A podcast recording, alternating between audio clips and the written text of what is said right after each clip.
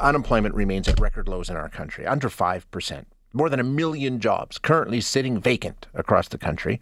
Uh, and how many stories have we had about work shortages affecting everything, right? Businesses report problems with staffing, healthcare, I mean, restaurants, you name it. Hours being reduced, all kinds of drastic measures having to be taken because there just isn't enough people to keep the doors open. And it's put the spotlight again on uh, on an age old I don't know if it's a problem, but it's a challenge. It's something that uh, companies have always tried to do. Um, how do you do more with less? How do you get the best bang for your buck out of the staff that you do have, right?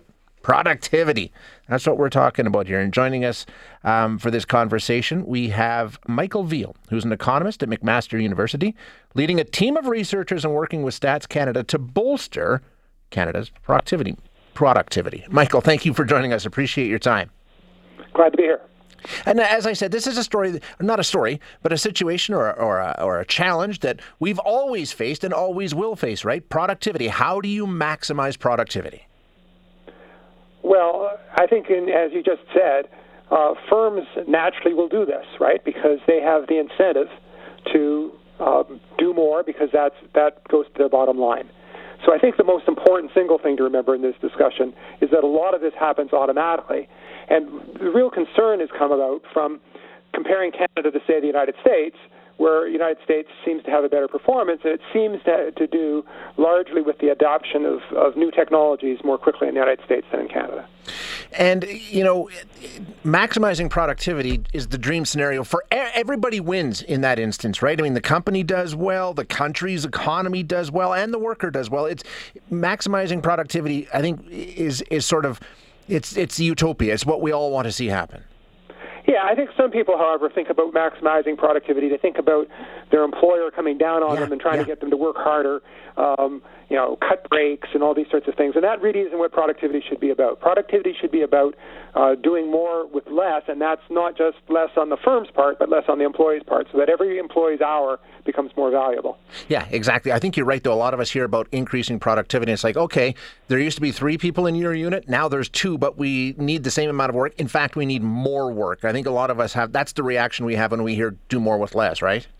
That's right. And I think it's really the focus should be on technology uh, to, to get more from every person's input.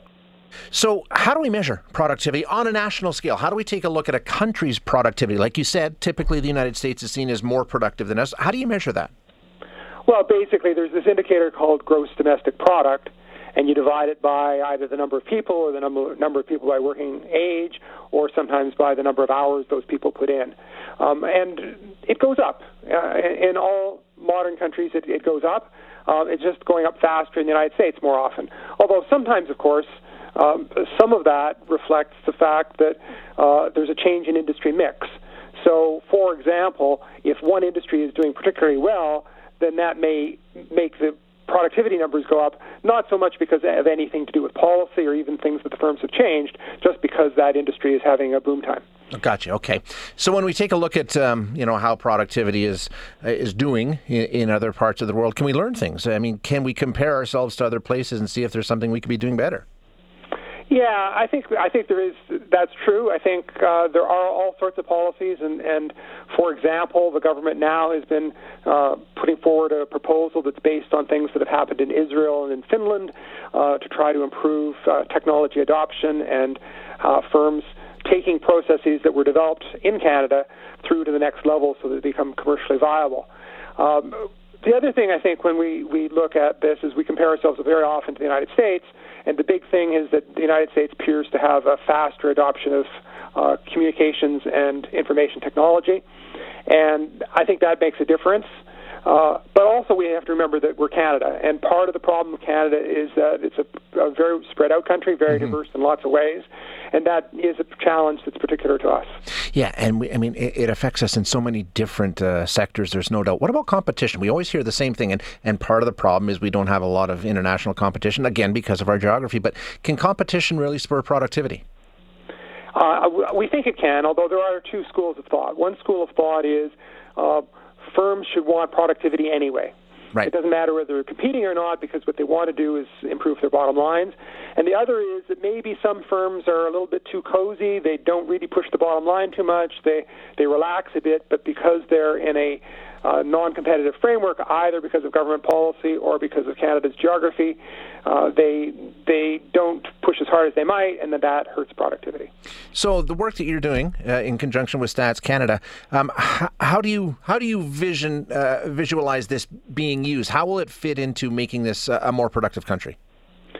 So that word bolster that you used in, the, in your introduction, I mean, that'd be very nice if we could do that. But yeah. of course, you can only inform.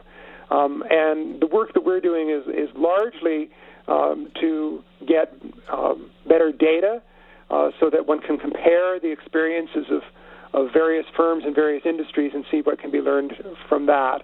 Um, the difficulty, of course, is you have to do this in a way that preserves uh, anonymity and confidentiality because you, you, know, you don't want to um, reveal particular firms' secrets, and of course that there are safeguards to prevent us from doing that. Uh, but there's been a lot of work done at the individual level. For example, when new programs developed for like child benefit programs and, and things like that, they're always run through the data at the individual level. Uh, we haven't been able to do that sort of thing at the firm level for, mm. for many years, and we are starting to get the sort of data uh, that allows us to do that. And in particular, it used to be that to a- analyze such data, you had to go to Ottawa um, because they wanted to make very, very sure of the confidentiality. Um, now it is possible to access that data at various sites across the country, again with the same safeguards. Interesting stuff. And like you say, I mean, it, just the data alone should be so helpful. Um, Michael, thanks so much for your time today. I appreciate you joining us. I very much appreciate it. Thank you, sir. Thanks. That is Michael Veall, an economist at McMaster University who is leading a team of researchers uh, working with StatsCan to try and, you know, improve Canada's productivity. And, you know, I, I guess the takeaway for me in, in all this is, yeah, this data is really going to help and we can compare ourselves with other jurisdictions. That's great. Um, but, you know, we've, if, if you've had a job for any length of time, that uh, increasing productivity usually uh, has a negative connotation because I think a lot of us think of, um, you know, what we used to have, like I say, your unit used to have three people or 30 people. And now you have two or you have 20, and you still have to do the same amount of work. In fact, you're going to do the work that other unit that we got rid of is doing. So uh, there's that natural uh, do more with less is typically seen as uh oh that that's not a good thing. But as he said, there's there's other ways of doing it. It's not just as simple as uh, asking the same people to do more work.